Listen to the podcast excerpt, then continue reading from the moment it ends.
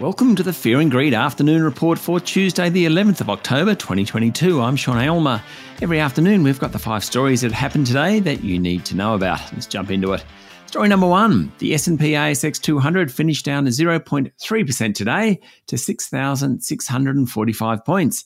The industrials were the best performers, while the energy, tech, and real estate sectors did worst. Given all the action recently, there wasn't a huge amount going on today, at least among the large caps. Diversified miner South 32 closed down 3%. That was the worst performer of the big guys, while Fortescue Metals and Woodside Energy both dropped 2%. Commonwealth Bank was off 1%. James Hardie Industries was a strong performer, up 1.7%, while Toll Road Group Transurban jumped 0.6%. Story number two the federal government is riding high since its election victory, slightly increasing its lead over the opposition in a Sydney Morning Herald The Age survey. The Liberal Party's primary vote has gone from 28% to 26%, while Labor's primary vote has held steady at 39%. The Greens have gone from 10% to 12%.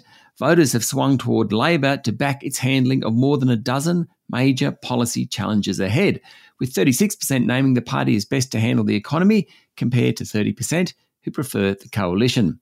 The support has lifted Prime Minister Anthony Albanese and Labor to a strong lead in the electorate across issues ranging from the nation's finances to foreign affairs and climate change, while the coalition leads on national security by a fraction of a percentage point.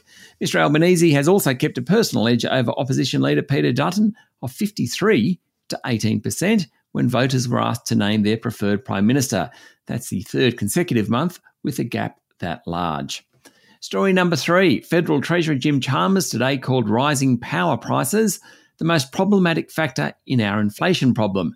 He said rising power prices were the result of what's happening around the world, extreme weather that's disrupted power stations, and the fact that Australia hasn't had a stable policy environment for energy.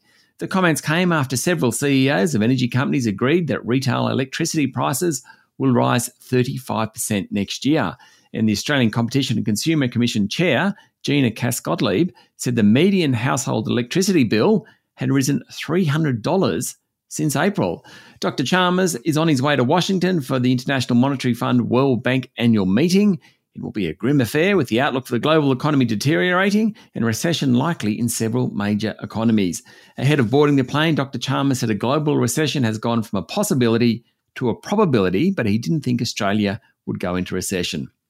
Story number four retailer Baby Bunting's share price tumbled 20% today after it warned its profits had been hammered by inflation and the weak Aussie dollar. It's a good case study in how the global economy is affecting local retailers. The Australian economy is going okay, and total sales at Baby Bunting in the September quarter were up 12%. But input costs surged with domestic freight prices higher and the weaker Aussie dollar upping the cost of imported products needed to stock the shelves. The maternity and baby goods retailer was a high flyer during the pandemic, with the share price hitting more than double what it closed at yesterday. And finally, story number five US President Joe Biden condemned the utter brutality of Russia's missile barrage at civilian targets in Ukraine overnight, a significant escalation of the conflict now in its eighth month. Mr. Biden didn't specify how the US would respond to the attacks, but signaled he could approve new sanctions on Russia and weapons shipments to Ukraine, according to Bloomberg. He said the US and its allies would continue to impose costs on the Kremlin and provide the support necessary for Ukrainian forces to defend their country and their freedom.